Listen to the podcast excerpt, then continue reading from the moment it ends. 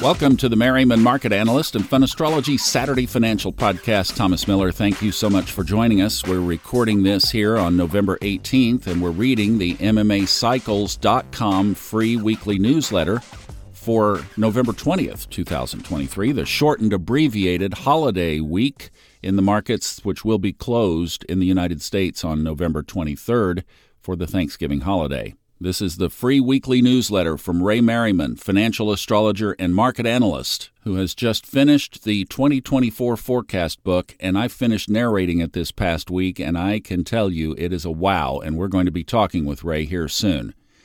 Checking out the first article to get this week started, November sixteenth, Thursday edition of the Wall Street Journal. The U S economy is approaching what most economists had thought either unlikely or impossible. Inflation returning to its pre-pandemic norm without a recession or even much economic weakness, a so-called soft landing. Six months ago, the census among economists surveyed by the Wall Street Journal was that the economy would enter a recession over the next twelve months.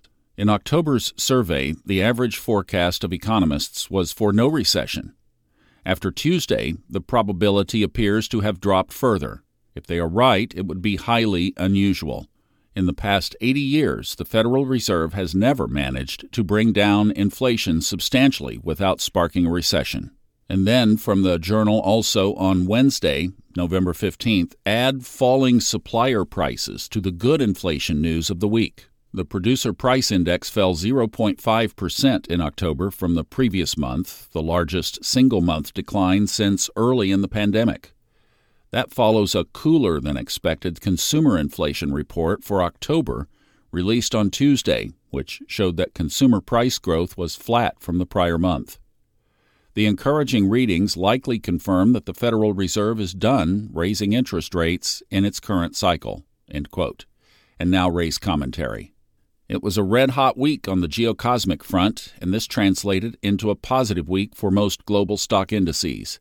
That is, the Sun and Mars, both considered hot planets in astrology, conjoined on Saturday, November eighteenth. Both were in opposition to Uranus, the planet of disruption, November eleventh and thirteenth.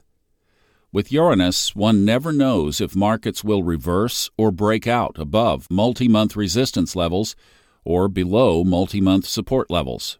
In this case, many global equity markets broke out above resistance amidst Tuesday's very welcomed inflation numbers. In the Dow Jones Industrial Average, for instance, prices gapped up well above their highs of October on Tuesday morning, November fourteenth, after the first favorable reports came out.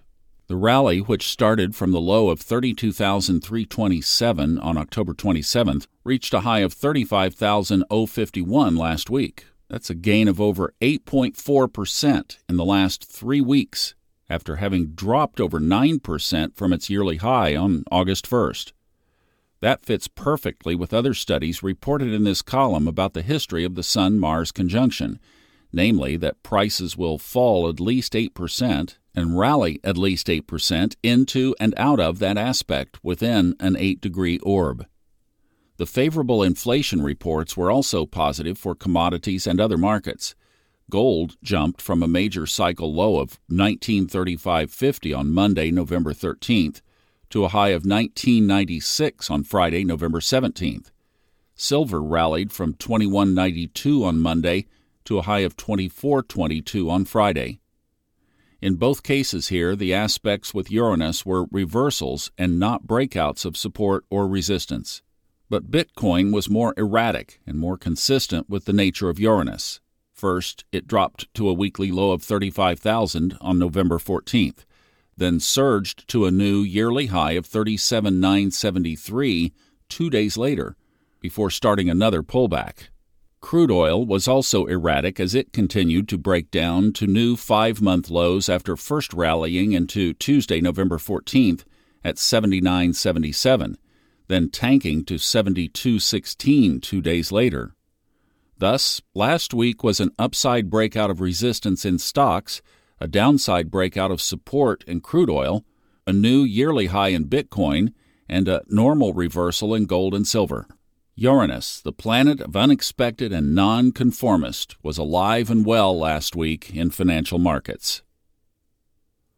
And now the short-term geocosmics and longer-term thoughts. From C N B C dot com on Friday, Boston Federal Reserve President Susan Collins said Friday that more interest rate hikes could yet be needed to bring down inflation.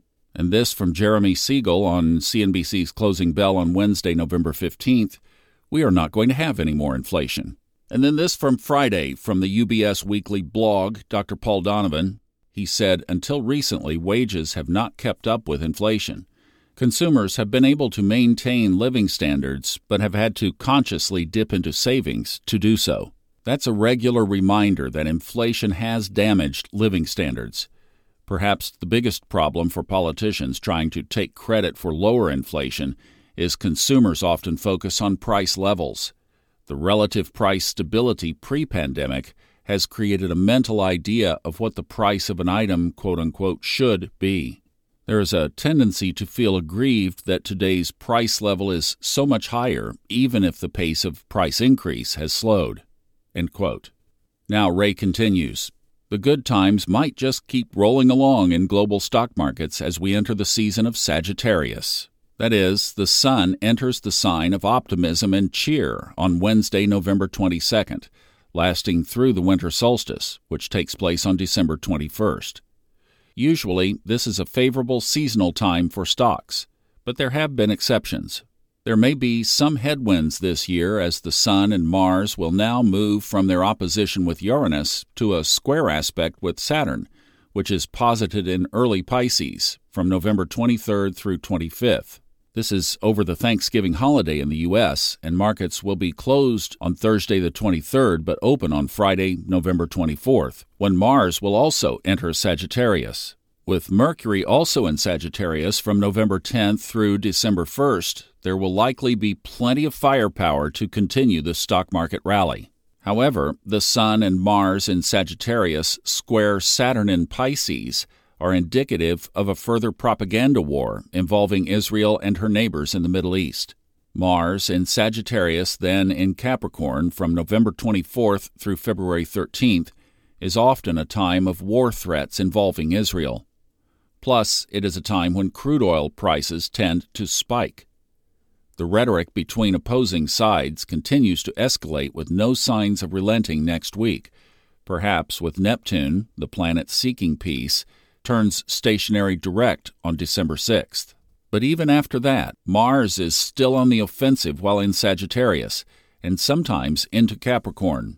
The winners are those who sell oil and those who are most organized and plan well in strategic or military matters. Mars in Capricorn.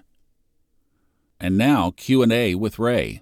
I'm having trouble understanding what is the best or intended trading method to use with M M A reports to be most successful. Options, or futures, or stocks? Thanks, from Ray T. And Ray M's answer, thank you for your question. They all may benefit from M M A reports, but futures, if you trade them, are probably the primary beneficiaries of our studies because they are based on futures or cash prices. If you do not trade them, then stocks and E F Ts would be the next recommendation, but you would have to adjust their prices to conform with those of the futures contracts. You can get Globex futures prices at c m e group dot com, which is what we use. Options are only advisable when we expect a big move, such as following a primary cycle low or high, each of which happens two to three times per year in most markets.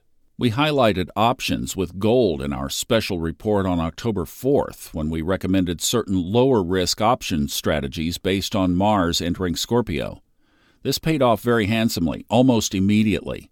But options are not our specialty, yet it is the preferred trading vehicle for many M M A subscribers. Hence, we will offer a special one-day workshop on options led by Derek Panea, an M M A student but also a veteran options trader, who guided us with the options spread recommendations given in the October fourth Special Gold Report. And information on that is in the announcements section. It is note number five. If you'd like to go to M M A cycles dot com, scroll down past the newsletter, and that's where you will find it. A lot of you may be interested in that. That sounds really, really good. Also, what sounds really, really good, if I may say so myself, is the audiobook version of the mundane section of the twenty twenty-four forecast book, And fortunately, we're going to be able to release that, it looks like, before the print version, which comes out on December fifteenth. So we'll let you know when that's available and the podcast with Ray. And I'd like to just take a personal moment to thank Ray and his daughter Allie and all of the team at Merriman Market Analysts for the affiliation these last couple of years, to be able to do this newsletter with you every Saturday and to do these audiobooks. It's really been great, and I appreciate you guys, and I'm thankful for you. And for all of you celebrating Thanksgiving this week in the United States with friends and family, we wish you the very best. Stay safe. Have a good holiday. Thanks so much for listening. We'll see you back on Monday. Enjoy the weekend. Bye-bye.